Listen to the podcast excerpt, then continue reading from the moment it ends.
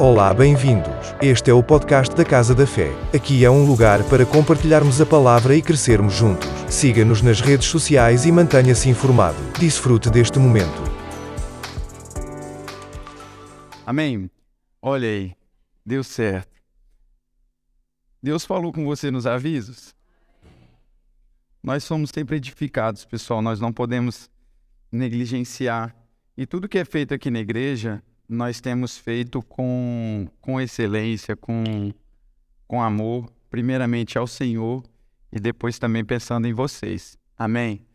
Hoje, só retificando aqui, a Dani falou a informação das 10 horas do start, mas é às 9 horas, amém?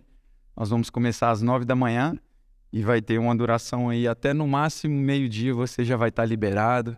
Vamos ter aí, entre as matérias que nós vamos passar para vocês, vai ter um intervalozinho também, você vai poder fazer um lanche, um café e vai ser uma benção, amém? É, tem alguém que está visitando a Casa da Fé pela primeira vez? Levanta sua mão só para eu ver você e conhecer você. Amém? Todos já vieram aqui pelo menos uma vez? Glória a Deus. Que bênção, fico feliz de saber disso e é muito bom. Uh, eu ia falar algo importante agora e acabei esquecendo. É a idade. Não, mas eu vou lembrar, era referente mesmo à nossa programação. Mas amém. Então é importante, queridos, vocês uh, se inscreverem, fazerem parte disso tudo que Deus está tá fazendo aqui nesse tempo na igreja. E eu creio que vai ser uma bênção na vida de vocês, vai trazer crescimento, edificação para a nossa igreja. Amém? Hoje, lembrei que, que eu ia falar. Nós tivemos aqui o Ministério de, de Música à Moda Antiga. Aos pioneiros da Casa da Fé vão lembrar como era o louvor no início. E era. E você que está chegando agora, né, tá tendo uma prévia de como era no começo. Mas, é, exatamente, sem palco, não tinha palco, não tinha nada. Mas glória a Deus, tinha fé, tinha palavra de Deus e tinha vocês, amém? Que não desistiram e permanecem crendo junto conosco. O pessoal não pôde estar presente. Alguns estão aqui, mas nós fizemos de forma acústica, como estava faltando vários integrantes. Mas nós cremos que já existem vários aqui também, amém? É só mais um tempo e vocês já estarão aqui servindo juntamente conosco. E vai ser uma bênção. E nós não somos movidos, queridos. Se não tivesse violão, a gente ia fazer na mesma. Nós íamos ter o culto poderoso na mesma. A palavra de Deus é quem convence. Amém? E é sobre isso que nós vamos falar nessa manhã. Eu creio que você está com expectativa para receber de Deus. Amém? Tá com a sua Bíblia aí? Meu Deus, que amém fraco. Tá com a Bíblia aí? Amém. Glória a Deus, gente. Deus é bom. Amém? Então levanta ela assim e diga: Essa é a minha Bíblia. A palavra de Deus. Eu sou tudo o que ela diz que eu sou. Eu tenho tudo o que ela diz que eu tenho. Eu posso fazer tudo o que ela diz que eu posso fazer. Eu estou onde ela diz que eu estou. Diga assim: Eu vou receber tudo aquilo que o Senhor tem para ministrar ao meu espírito eu tenho olhos para ver, ouvidos para ouvir, uma mente e um coração prontos para receber e entender a palavra de Deus, que é a vontade de Deus para a minha vida. E a minha vida nunca mais, nunca mais, nunca mais será a mesma, porque eu estou indo de um degrau de glória a outro degrau de glória. Aleluia! Uh! Glória a Deus! Deus é bom. Deus é bom em todo tempo. E nessa manhã, queridos, eu queria compartilhar com vocês algo que o Senhor tem ministrou meu coração há um tempo atrás. E eu estava preparando um pouco desse conteúdo para partilhar com vocês. E hoje eu quero falar com vocês sobre cinco princípios que nós podemos aprender com a Arca de Noé. Pastor, mas eu sou da fé, pastor. Esse negócio de falar da arca de Noé, o que, que isso tem a ver? Eu creio que o Senhor ele vai ministrar o seu coração sobre isso. Amém? Então esteja com o seu coração aberto para receber daquilo que o Senhor ele vai comunicar ao nosso coração e vai ser bom demais. Amém? Então abra sua Bíblia aí comigo em Gênesis capítulo 6. E enquanto você abre, quero cumprimentar o pessoal do YouTube que está também assistindo e no Spotify que está nos ouvindo. É muito bom ter vocês aqui. Amém? Glória a Deus. Gênesis capítulo 6. E eu queria ler com vocês a partir do versículo 9, para nós ficarmos dentro do contexto. E diz assim: Esta é a história da família de Noé. Noé era homem justo, íntegro entre o povo da sua época, e ele andava com Deus. Noé gerou três filhos: Sem, Cã e Jafé. Ora, a terra estava corrompida aos olhos de Deus e cheia de violência. E ao ver como a terra se corrompera, pois toda a humanidade havia corrompido a sua conduta, Deus disse a Noé: Darei fim a todos os seres humanos, porque a terra encheu-se de violência por causa deles. Eu os destruirei com a terra. Você, porém, fará uma arca de madeira de cipreste. Divide-a em compartimentos e revista de piche por dentro e por fora. Faça faça com 135 metros de comprimento, 22 metros e meio de largura e 13 metros e meio de altura. Algo pequeno Deus pediu para Noé fazer. Foi uma caixinha de madeira. Verso 16. Faça-lhe um teto com um vão de 45 centímetros entre o teto e o corpo da arca. Coloque uma porta lateral na arca e faça um andar superior, um médio e um inferior. Verso 17: Eis que vou trazer águas sobre a terra, o dilúvio para destruir debaixo do céu toda a criatura que tem fôlego de vida. Tudo o que há na terra perecerá, mas com você estabelecerei a minha aliança e você entrará na arca com seus filhos e sua mulher e as mulheres de seus filhos. Faça entrar na arca um casal de cada um dos seres vivos, macho e fêmea, para conservá-los vivos com você. E de cada espécie de ave, de cada espécie de animal grande e de espécie de animal pequeno que se move rente ao chão, virá, uns, virá um casal a você para que sejam conservados vivos e armazene todo tipo de alimento para que você e eles tenham mantimento. Noé fez o quê? Tudo exatamente como Deus lhe tinha ordenado. Glória a Deus. Eu amo essa passagem da, da Bíblia e muita gente já ouviu falar. Se você vem assim como eu, de uma família já cristã e você teve a oportunidade de crescer dentro da igreja, você já ouviu a tia lá da escolinha, ou a professora da escolinha, melhor dizendo, falando sobre a Arca de Noé. Quem aqui já teve a experiência de aprender sobre a arca? Fazia desenho da arca, colocava os bichinhos, tinha teatro, ia todo mundo. Coisa mais linda. Porém, existem alguns princípios e Deus, ele de fato, a, a corrupção, como nós lemos aqui, o, o, o povo, a natureza já estava cheirando mal as, as narinas de Deus. o Gabriel fazendo o desenho da arca e mostrando para mim. Oh, meu Deus. O Senhor já havia dado várias oportunidades para o povo se arrepender e o povo se converter, e o povo não queria saber e a maldade estava corrompendo tudo. E Deus, então, como nós lemos, ele decide acabar com toda essa raça humana, mas havia sempre um princípio e havia sempre um justo. E glória a Deus porque Noé respondeu ao chamado de Deus. E o que eu quero compartilhar com vocês dentro desse primeiro contexto, querido? É interessante você ver que Deus, ele sempre, quando ele precisa resolver um problema, sempre que Deus precisa tratar de alguma situação, ele vai chamar alguém.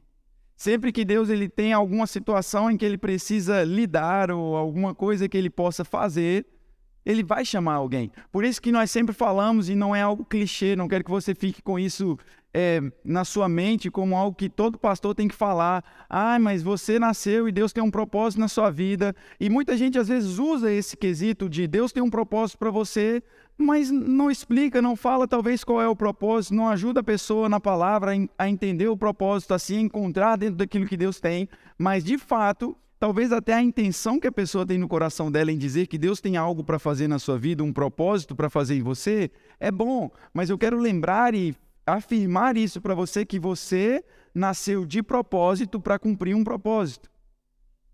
Deus não deu para você um propósito, Deus deu você para um propósito. Deus não deu um propósito para você, ah, agora você tem esse propósito. Não, não.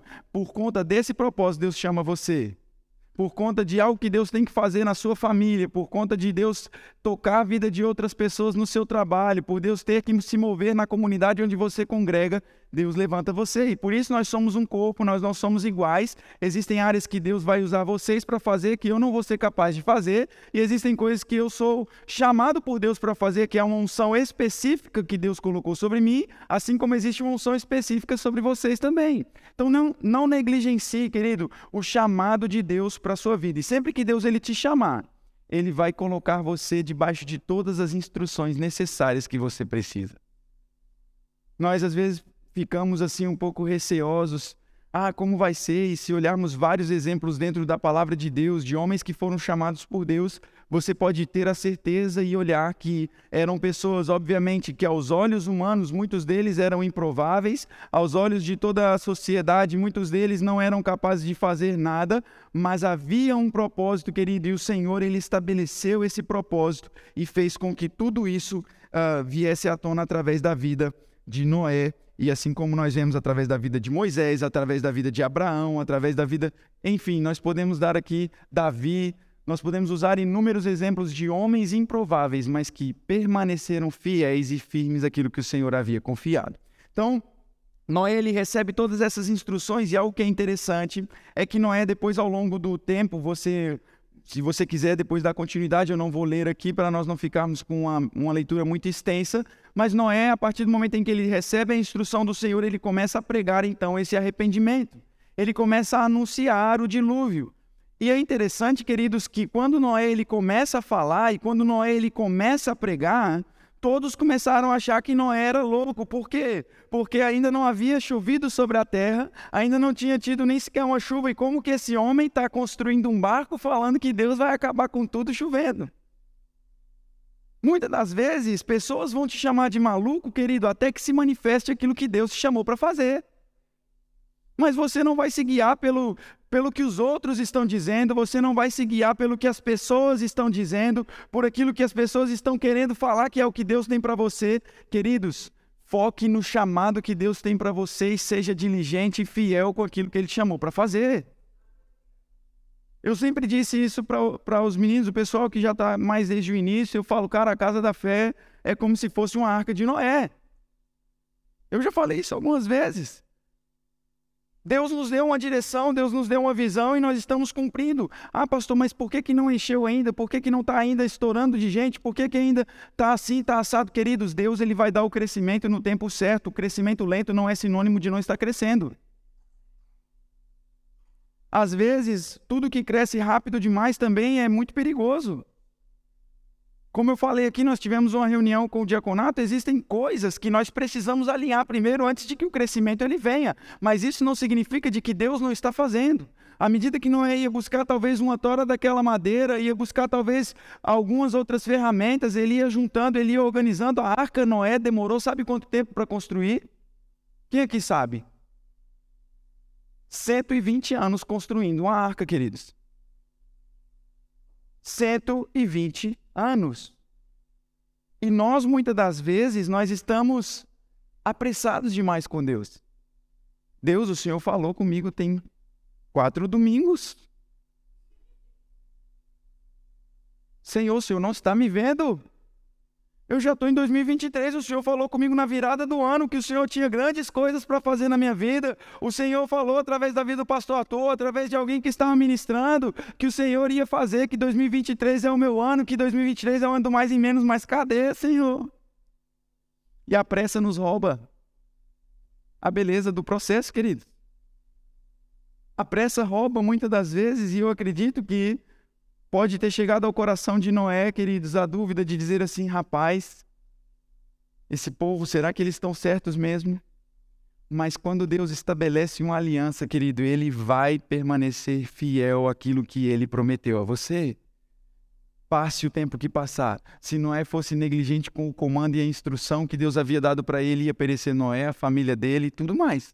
Porque ele foi negligente com o comando que Deus deu para ele. Então, um, um dos princípios, queridos, que eu quero já deixar para você e algo que você precisa entender.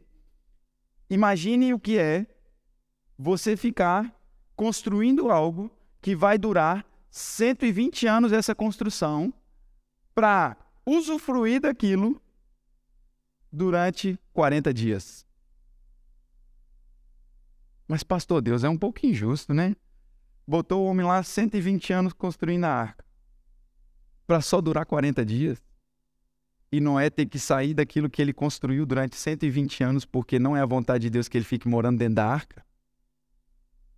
Será que nós estamos dispostos a, por mais esforços que nós colocamos dentro daquilo que estamos construindo para o Senhor, para um propósito específico e para um tempo certo, nós também temos que estar dispostos a abrir mão e dizer isso foi para um fim. Porque se Deus deixasse, os filhos de Noé iam fazer daquela arca um templo. Não, isso aqui foi o que nos salvou. Nós vamos cultuar o Senhor aqui todo dia, porque foi aqui que ele nos salvou, foi aqui que ele fez, foi aqui que ele fez, mas a vontade de Deus não era essa. Era construir a arca para um, um propósito específico, para um tempo específico, para que Noé fosse salvo e para que desse continuidade dentro do plano de Deus. Deus não perdeu o controle quando ele disse que ia destruir a humanidade, porque quando Adão cai lá no Éden, quando Adão peca, Deus chega e fala para a serpente e diz assim: Olha, fala para a mulher, de ti vai vir um ele já estava preparado desde o início. Mas Deus havia um plano de salvação e Deus é, ele é tão longânimo, querido, que ele vai aguentando, ele vai deixando, ele vai deixando e as pessoas vão plantando, as pessoas vão plantando, as pessoas vão plantando. Mas de Deus não se zomba. Deus ele é poderoso e ele é fiel para cumprir a palavra dele. E agora eu não quero que você fique somente pensando assim, ai, porque Deus tem uma aliança com Noé, eu estou abençoado. Ei, querido, ele tem uma aliança com você também. O apóstolo Paulo diz, e nós estamos em uma aliança superior, em superiores promessas, nós temos uma aliança com Cristo. Você, por meio de Cristo Jesus, por meio do sacrifício, nós temos aliança com Deus. Você não é qualquer um. Noé não era qualquer um, queridos. A partir do momento em que Deus estabelece uma aliança com ele, olha que lindo, o sinal mais o, o sinal mais assim impactante que nós temos hoje desde o tempo do dilúvio, o arco-íris.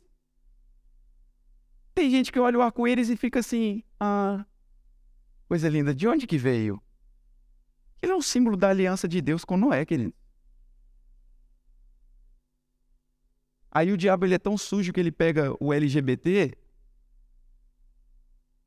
qual é a bandeira deles? O arco-íris. Querendo deturpar algo que Deus ele quis criar para um, uma situação e o diabo querendo pintar o quadro totalmente diferente. O arco-íris não é símbolo de LGBT, não. É uma aliança em que Deus prometeu que nunca mais ia destruir a terra com água. Então, quando você olhar para aquilo, você lembra: isso aqui não tem nada a ver com aquele LGBT, não. LGBTQIA YZ, sei lá o que, que daqui a pouco continuamos orando por eles e amamos, amém? O que eu estou dizendo aqui não é que tô. Porque tem gente que às vezes fala, nossa, agora pronto, não vou mais naquela igreja. Pastor, não é isso, queridos. O arco-íris simboliza uma aliança. O sangue de Cristo em nós simboliza também a aliança que nós temos com Deus. Agora, parece uma história muito simples. Agora, você pare para pensar que essa arca ela simbolizava o quê? Salvação, sim ou não? Deus estava, por meio de Noé, comunicando arrependimento. E as pessoas chamando Noé de maluco. Ah, esse camarada tá maluco, tá velho gaga, olha só o que, que aconteceu, Noé tá maluco. Ah, agora tá falando que vai chover e não choveu, e Noé vinha anunciando. E a primeira lição que nós temos é: não perca o barco.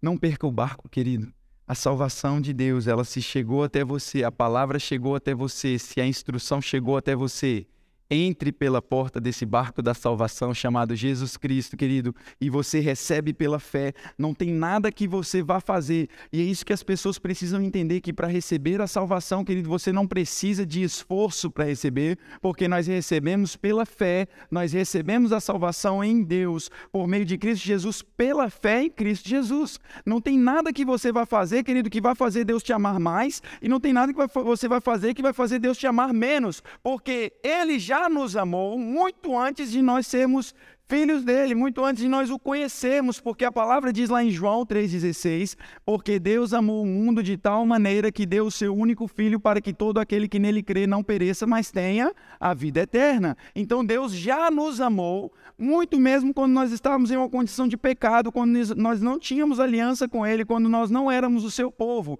Então agora não tem nada que você vá fazer que Deus vai te amar mais. Você simplesmente crê que Ele te ama e recebe pela fé a salvação. Porque às vezes as pessoas ficam relutando.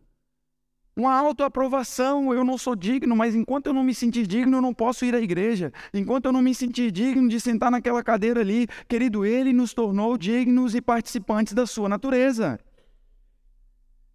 Isso é importante você pensar porque existem pessoas hoje lá fora que elas estão convivendo, sabe, até com, com pessoas cristãs, elas até dizem que têm fé em Deus, elas até dizem que creem no poder do Espírito Santo, mas no que diz respeito ao Espírito Santo e à obra de Cristo dentro delas, essa obra da salvação, elas não têm fé para receber e elas ficam assim: ah, mas eu, é, sabe, não tem como, isso não é para mim. Queridos, o Senhor, ele tem essa, esse anúncio: o Evangelho é boas notícias e eu tenho boas notícias para você nessa manhã.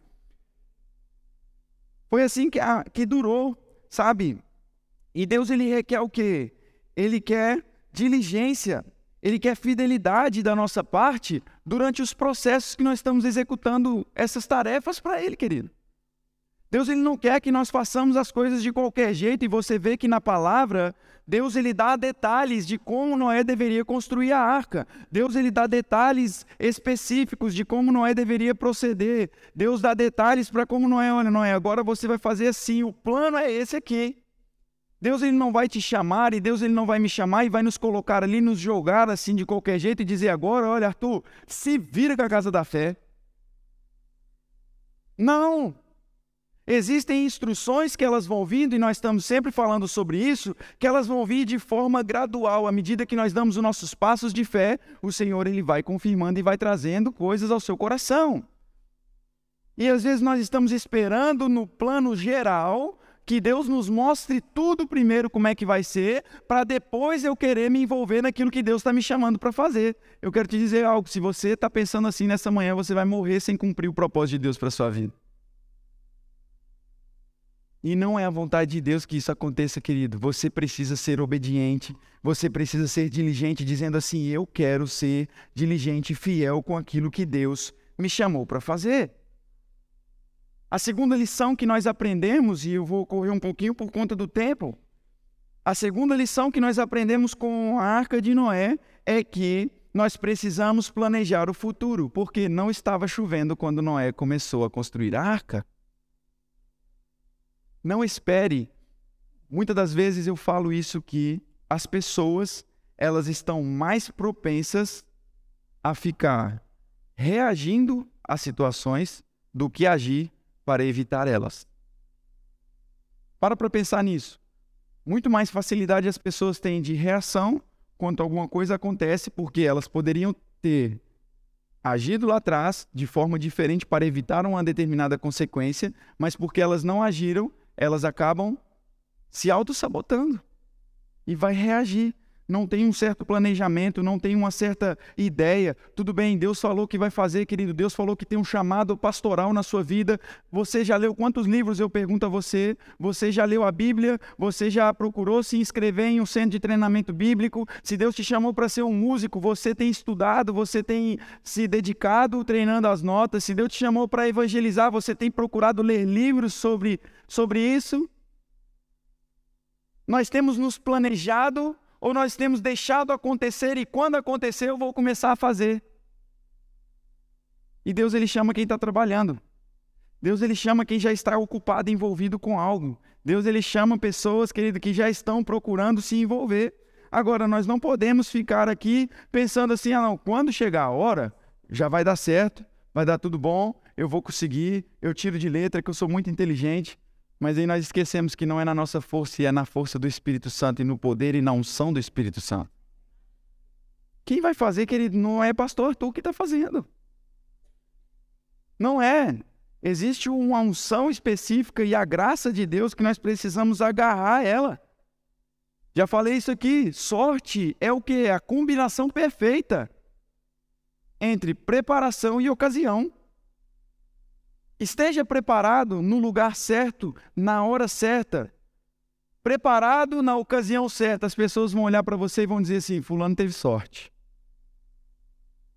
Foi sorte dele. Conseguir entrar naquele emprego? É sorte. Conseguir entrar naquela, naquela empresa que é difícil, ou conseguir avançar, ou conseguir ter sucesso e êxito no ministério? É sorte. Não, queridos. Sorte é o que muitas das vezes as pessoas que não estão dispostas a fazer chamam o, o, seu esforço de sorte. A sua dedicação eles vão chamar de sorte. A sua entrega, o seu jejum, a sua oração, a sua busca, o seu lugar secreto, eles vão chamar de sorte. Vão dizer assim, fulano teve muita sorte, mas você está no teu lugar secreto. E é o que a palavra diz, Jesus ele fala, quando você for orar ao Pai, entra no teu quarto. E quando ele diz quarto, não necessariamente você só vai orar no seu quarto. O seu lugar secreto pode ser o seu carro, pode ser a sua casa, pode ser aonde você tiver o banheiro do seu trabalho, pode ser o lugar secreto onde você vai ter ali com Deus o seu momento e você vai orar. E Jesus ele nos dá a garantia, ele diz assim: quando vocês orarem ao Pai no secreto, o teu Pai que ouve vocês orando no secreto os recompensará publicamente. Aí diante das pessoas olham e falam, não, foi sorte, fulano, sortudo, você precisa de ver. Mas a preparação e a ocasião, querido, elas vão combinar e vão falar que você teve sorte. Não seja negligente, querido, nesses últimos dias nós cremos que estamos vivendo os últimos dias da igreja na terra. E nós não queremos viver esses últimos dias de qualquer jeito. Existe uma glória maior a ser derramada nesse tempo, existe uma unção maior da parte de Deus. Sabe, o amor de muitos pode ser que vai se esfriar, e sim, como diz a palavra, mas diz que nem de todos vai se esfriar. Então quer dizer que também, assim que vai aumentar a iniquidade, também vai aumentar o favor de Deus, vai aumentar a graça de Deus, vai aumentar a unção de Deus sobre a sua vida. Não vai ser algo que nós precisamos ficar com medo, porque nós temos uma aliança. Diga, eu estou em aliança. A nossa vida ela tem que ser, querido, de constante preparo. Não pode ser de qualquer jeito. E eu estou dizendo isso aqui para vocês porque eu tenho me instigado a isso. E eu digo isso para encorajar vocês. Só nessa semana eu li um livro, não que ele é muito grande, mas intercalando entre duas leituras e outra, por quê? Porque eu sei o que Deus falou comigo e eu preciso estar preparado à altura de quando aquilo se manifestar, eu preciso estar pronto. E como pastor de vocês, eu quero encorajar vocês a estarem prontos para aquilo que nós vamos viver. Sabe que os 100 primeiros membros de uma igreja são os mais importantes? Os 100 primeiros membros, você faz parte disso. Nós, nós não temos aqui 100 pessoas ainda. Porque nós estamos crendo, e se cremos que vamos ganhar 400, 300, 500 pessoas, esses 100 primeiros aqui vão estar servindo em vários departamentos. Existem departamentos que ainda nem nasceram ainda, mas que existem pessoas aqui que fazem parte. Mas para isso nós precisamos nos preparar. Pastor, eu não sei ainda o que fazer, eu não sei como reagir, eu não sei como lidar com isso. O novo para mim é muito difícil. Querido, confie na graça e no favor de Deus sobre a sua vida e dependa do Espírito Santo. Essa é a receita mais fácil para você ter sucesso em tudo na sua vida. Porque a palavra diz que o Espírito da verdade o mundo não pode receber, porque não o conhece, mas vocês o conhecem e ele estará em vós, ele vai conduzir vocês a toda a verdade. Melhor GPS do que o Espírito Santo para te conduzir, querido. Melhor GPS do que esse, que é o Espírito Santo dentro de nós, eu digo isso sempre. Um dos melhores exemplos para nós termos a, a, essa demonstração do poder do Espírito Santo nos conduzir ao lugar certo. Um piloto de avião, ele não seguia pelas nuvens. Na segunda nuvem, vire à direita. Passou três nuvens, já pode começar a descer. No carro, você seguia pela informação que está fora. Na placa, a 500 metros, você vira à direita. Você está vendo a informação de fora, está guiando você. Mas com Deus, não é a informação que está fora que está governando a minha vida, mas é a informação que está por dentro. Assim como no avião, o piloto não seguia por aquilo que ele vê do lado de fora, mas pela inspiração do Espírito Santo que está dentro. E existe um computador de bordo dentro do avião, querido, que lá tem todas as informações necessárias de clima, de tempo, do que, que o piloto vai encontrar X quilômetros à frente, se ele vai ter turbulência, se não vai. Isso torna o voo o quê? Mais tranquilo. Agora imagina que Oi? Uma uma comunicação com a torre de comando, obrigado. Comunicação com a torre de comando, trazendo instruções. Olha, tal avião, baixa um pouquinho que está vindo alguém na sua direção. E se nós formos trazer isso para o que o Espírito Santo faz conosco, queridos, ele nos mantém em contato com a torre direto. Deus está comunicando, comunicando, comunicando. Em 2 Coríntios diz que nós temos a mente de Cristo. Muita gente para naquele versículo que está lá. Nenhum olho viu, nenhum ouvido ouviu que o Senhor preparou para nós. Ai, pastor, nenhum olho viu, nenhum ouvido ouviu. Vai ser bom demais. Lê o versículo seguinte, querido. Mas Deus nos revelou por meio do seu Espírito. Não somos guiados por uma informação, mas é por revelação da palavra de Deus, e isso vai fazer você ter sucesso. Então, o terceiro ponto, o primeiro, como eu disse para vocês, nós não podemos perder o barco. O segundo, nós precisamos planejar o nosso futuro. Não estava chovendo quando Noé construiu a arca. O terceiro, nós precisamos nos manter em forma. Quando você tiver 60 anos, alguém poderá lhe pedir para fazer algo realmente enorme. Falei isso aqui, eu já estava lendo e meditando sobre esse assunto e citei uma das pregações. Talvez você pense assim: eu estou velho demais já, pastor, isso não é para mim, pá. Isso já não é para mim, isso é para os mais jovens. Não, não. Deus ele conta com você também. Será que nós estamos prontos para Deus quando tiver talvez 60, 70? Alguns que já chegaram lá? Deus pode contar com você, querido, para iniciar algo grande? Será que nós estamos com o coração disposto com a mesma empolgação, com o mesmo entusiasmo? Imagine você com 60 anos e Deus diz assim: Olha, preciso de você, viu? vou destruir tudo e você vai precisar construir um barco. Você fala, Deus, mas nesses 60 anos eu não construí nenhuma bicicleta. Como é que eu vou fazer isso? No poder do Espírito Santo, queridos. Enquanto nós ficarmos presos aos nossos métodos, nós não vamos crescer em nada na nossa vida. Mas olha só, eu escrevi essa frase muito interessante que diz: Aqueles que decidem crescer em sua vida espiritual crescem também em experiência. E abre comigo aí em 2 Pedro, capítulo 1. Lá no final quase da Bíblia. 2 Pedro, capítulo 1, versículo 8.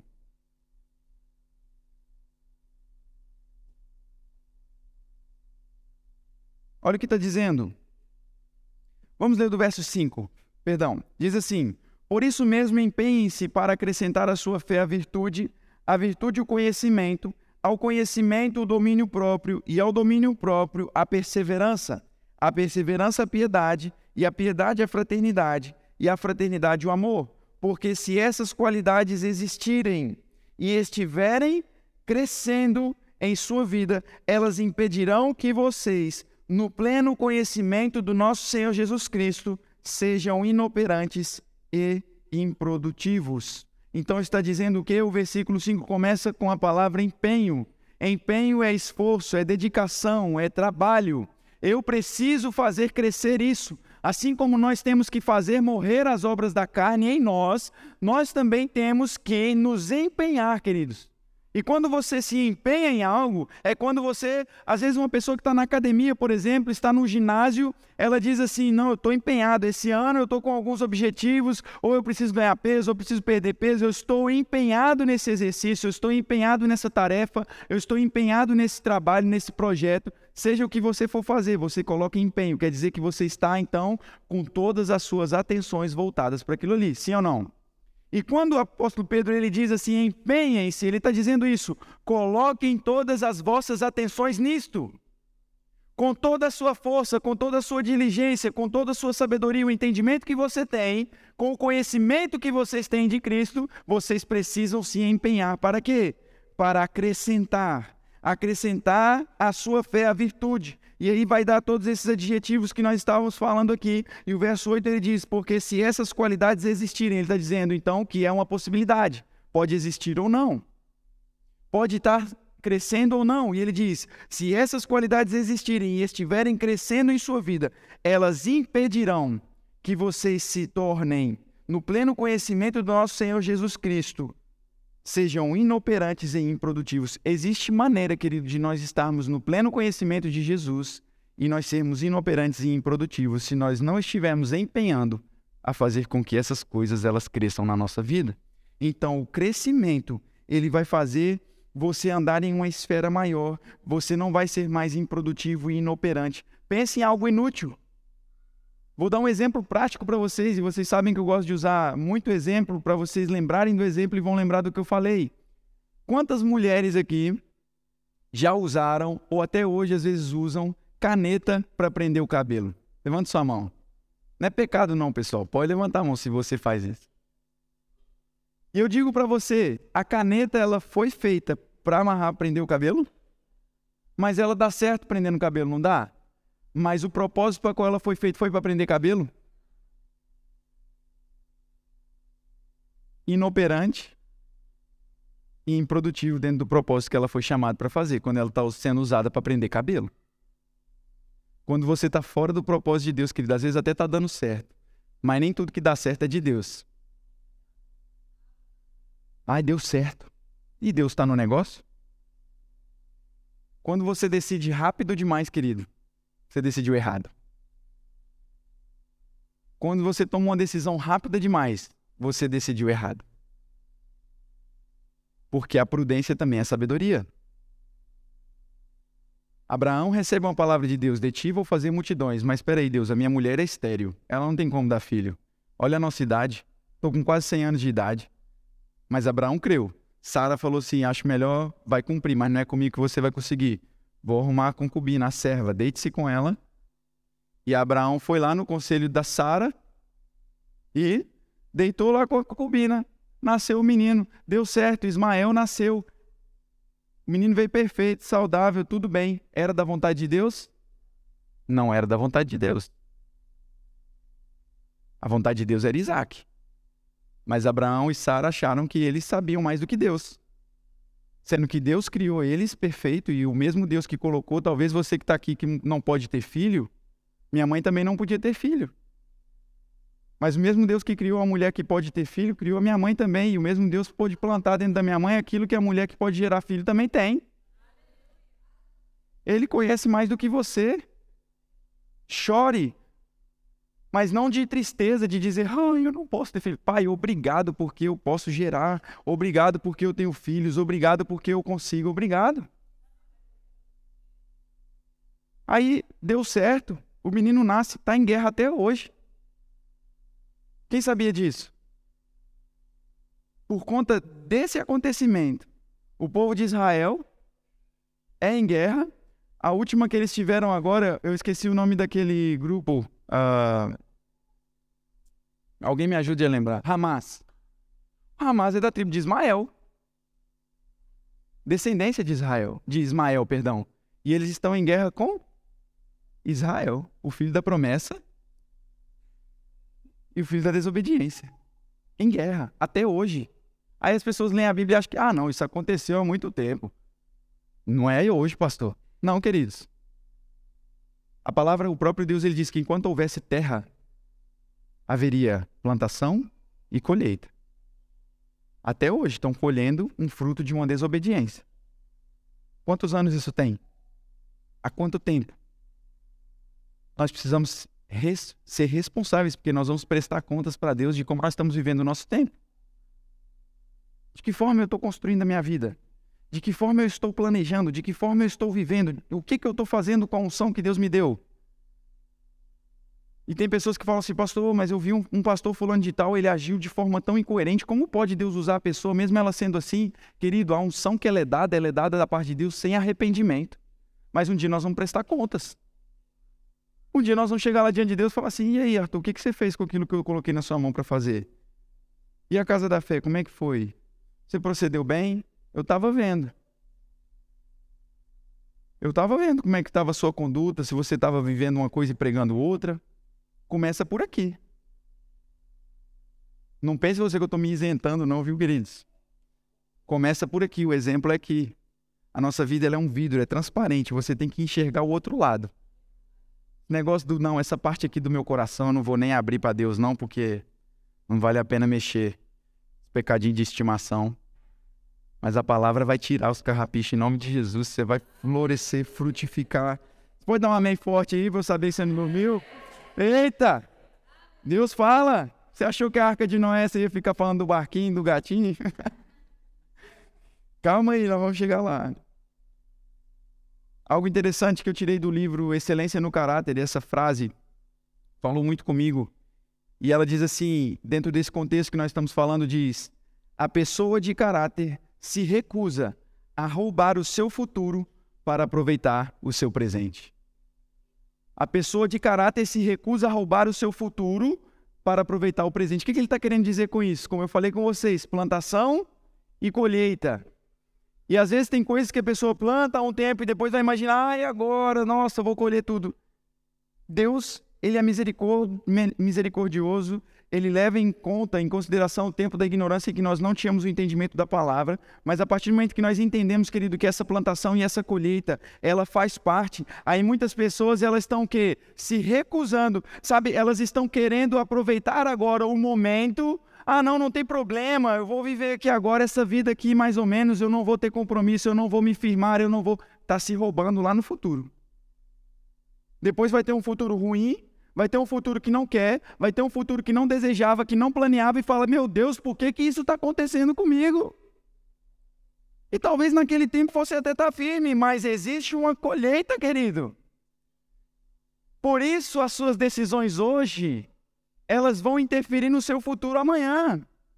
O que você vai viver amanhã vai ser determinado pela sua postura em Deus hoje.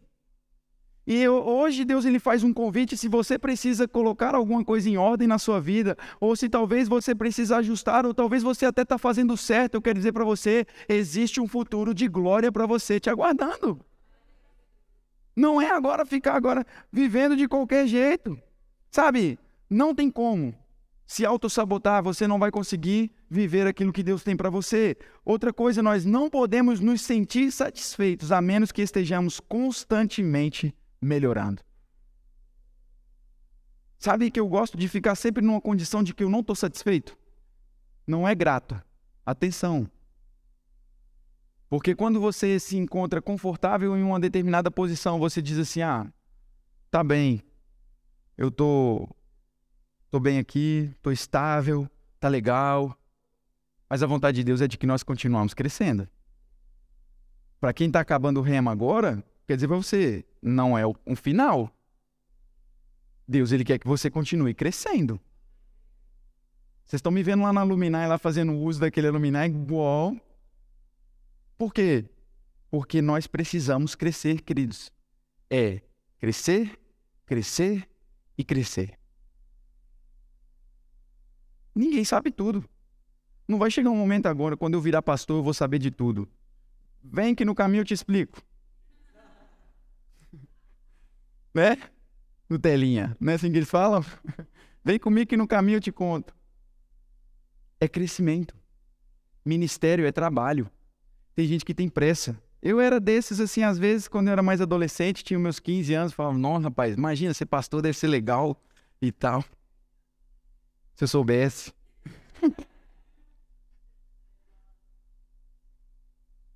Mas é, é interessante que às vezes a gente fica olhando e fica pensando, ah, nossa, mas é trabalho, é responsabilidade. E a palavra diz aqui: mais é dado, mais é cobrado. E isso não está se referindo somente a um ministério. Quanto mais responsabilidade é dada a você, quanto mais responsabilidade é colocada sobre você, mais você precisa estar à altura dessas exigências. Não das pessoas, porque nós não buscamos a aprovação de homens, mas das exigências que Deus tem ao nosso respeito, das expectativas que Deus colocou ao nosso respeito. Jesus ele fala para aquela figueira e ela seca, porque Jesus foi até ela com expectativa de colher algo da vida da, da, daquela, daquela figueira. Jesus chega com expectativa dizendo assim: Olha, eu vou ali porque eu preciso comer alguma coisa, eu vou pegar. Ele chega com expectativa de colheita. E quando ele chega ali e não tem nada, o que, que ele fala? Nunca mais saia fruto de ti. No dia seguinte, os discípulos passam lá com Jesus. Mestre, secou mesmo. Por quê? Deus trabalha com expectativa. João 15, ele diz: Vocês, eu sou o ramo, eu sou a árvore, vocês são os ramos. E todo ramo que estando em mim Não dá fruto, meu pai? Corta. Por quê? Deus tem expectativa de colher algo na nossa vida. Deus ele tem expectativa, querido, de colher algo através de você. Outra coisa, ponto 4. Não dê ouvidos aos críticos, apenas continue a fazer o trabalho que deve ser feito. Diga assim: o que importa é obedecer a Deus. Porque muitas das vezes, queridos, críticos, e eu estou falando, não é só questão de dentro do ministério, não. É mesmo com a sua família, com vidas de pessoas que talvez falam assim: para com isso, você ficou xarope agora, virou crente, ficou chatão, agora não pode fazer nada disso, agora não pode fazer aquilo. Abre lá comigo em Mateus 5,11, e eu já estou caminhando mesmo para nós finalizarmos. Mateus 5,11. Glória a Deus. Mateus capítulo 5, verso 11.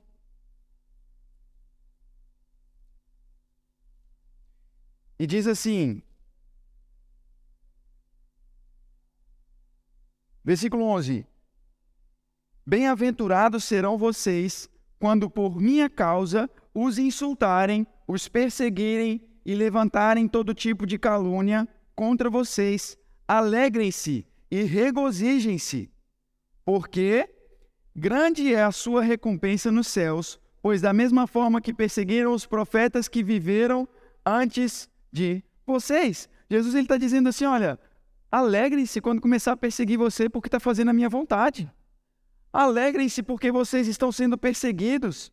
Sabe, não é, queridos, uh, um motivo de você ficar assim, ah, agora que eu virei crente. Sabe que tem pessoas que eu conheço, que fazem parte do meu convívio, que dizem assim que quando elas vão para a igreja, elas sentem que a vida delas começa a dar tudo errado. Não, cara, quando eu não estou na igreja, quando eu não estou na igreja, está tudo bem.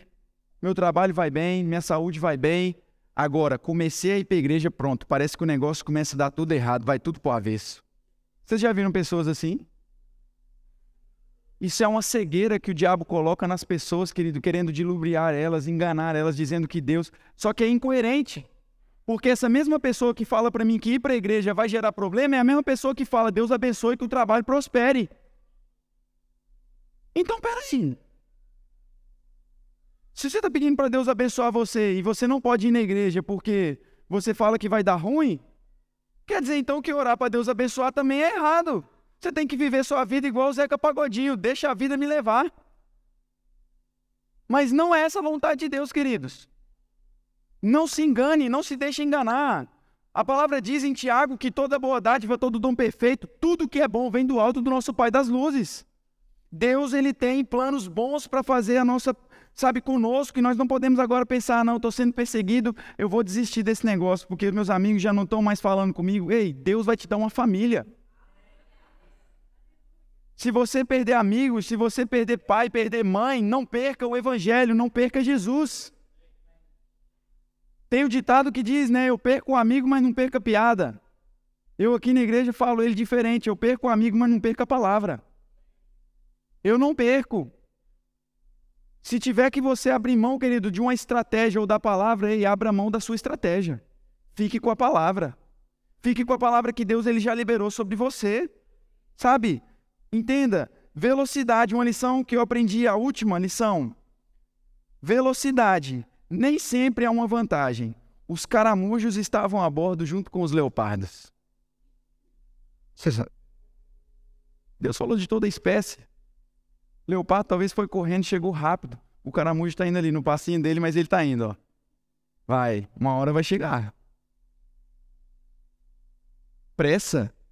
Não tenha pressa, querido. O fruto bom é quando ele está na hora certa, maduro. A não ser que você goste de comer manga verde com sal, também é bom. Mas a manguinha madura também é melhor ainda. Espere o processo de maturação do que o Senhor está fazendo em você. Amém? É sempre bom você lembrar, querido, também. A arca ela foi construída por um improvável e o Titanic foi construído por um profissional. Quem construiu a arca foi Noé. Um barco construído sem nenhuma tecnologia, sem nenhum outro método, por uma pessoa improvável, aguentou 40 dias em cima da água. Dilúvio. O Titanic foi construído na primeira viagem. Deus ele escolhe pescador, pastor de ovelha. Você sabia que tem uma prostituta na genealogia de Jesus? Aos religiosos falam: Não posso nem falar com fulano porque ele não é crente. Meu Deus. Passar naquela rua, vou até atravessar, que eu não quero nem falar. Nós precisamos amar, queridos. Mas entender que Deus ele conta com essas pessoas também. Ele é poderoso para fazer infinitamente mais. E eu vou encerrar com essa frase de Ellen White. Não é a Ellen da Casa da Fé, mas é a Ellen White. que diz o quê? Não são as capacidades que hoje vós possuís que vos darão êxito, e sim o que o Senhor pode fazer por vós. Sabe, lendo a história da Casa da Fé, da Casa da Fé, oh Jesus, da Arca de Noé, nós vamos contar a história da Casa da Fé um dia. Nós cremos que isso vai servir de inspiração para outros que estarão começando também. Mas lendo a história da Arca de Noé, queridos, eu começo a lembrar daquilo que o Senhor ele começou a fazer na nossa vida. Existe uma obra de Deus sendo feita no coletivo, na nossa comunidade, mas existe uma obra feita no individual também dentro de cada um de vocês. E aquilo que Deus chamou cada um de vocês para fazer, aquilo que Deus chamou, cada uma dessas instruções, desses princípios aqui partilhados básicos, eu creio que você colocando eles em prática na sua vida e entendendo e andando sobre essa palavra, vai fazer com que a sua vida seja um degrau de glória a outro degrau de glória. Amém? Você pode ficar de pé, eu queria orar com vocês. Passei seis minutos do nosso horário, mas vai ser bênção. Amém? Você que está no YouTube, não deixe de compartilhar essa mensagem também.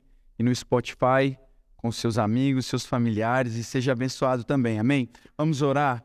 Pai, nós te rendemos graças. Obrigado, Senhor, por essa manhã. Obrigado por essas instruções na tua palavra.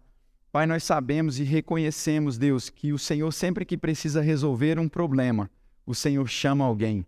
Sempre que o Senhor precisa solucionar uma causa, o Senhor conta com alguém. Pai, nós queremos dizer que estamos disponíveis, Pai. Estamos dispostos, Deus, a caminhar, a correr a carreira que nos foi proposta. Pai, nós colocamos diante de Ti, Pai, a nossa dependência. Pai, assim como o Senhor instruiu Noé, a cada detalhe, a cada passo, eu peço, Senhor, que o Senhor venha instruir os meus irmãos, trazendo detalhes, Pai, trazendo, Pai, pérolas, Deus, sobre o propósito ao qual eles precisam correr, ao qual eles precisam caminhar. Aqueles que estão nascendo agora na fé, Pai, que o Senhor possa fortalecê-los, ó Deus querido, trazendo instrução, Pai, porque o Teu Espírito, o Espírito Santo, nos conduzirá a toda a verdade e por isso, Pai, nós recebemos e cremos na tua palavra. Em nome de Jesus, Pai, nós declaramos que continuaremos avançando, que continuaremos trabalhando para o Senhor com todo o empenho, com toda a dedicação, Pai, porque fiel é aquele que prometeu, Pai. E assim o Senhor fará em nossa igreja, em nossas famílias, em nossa casa,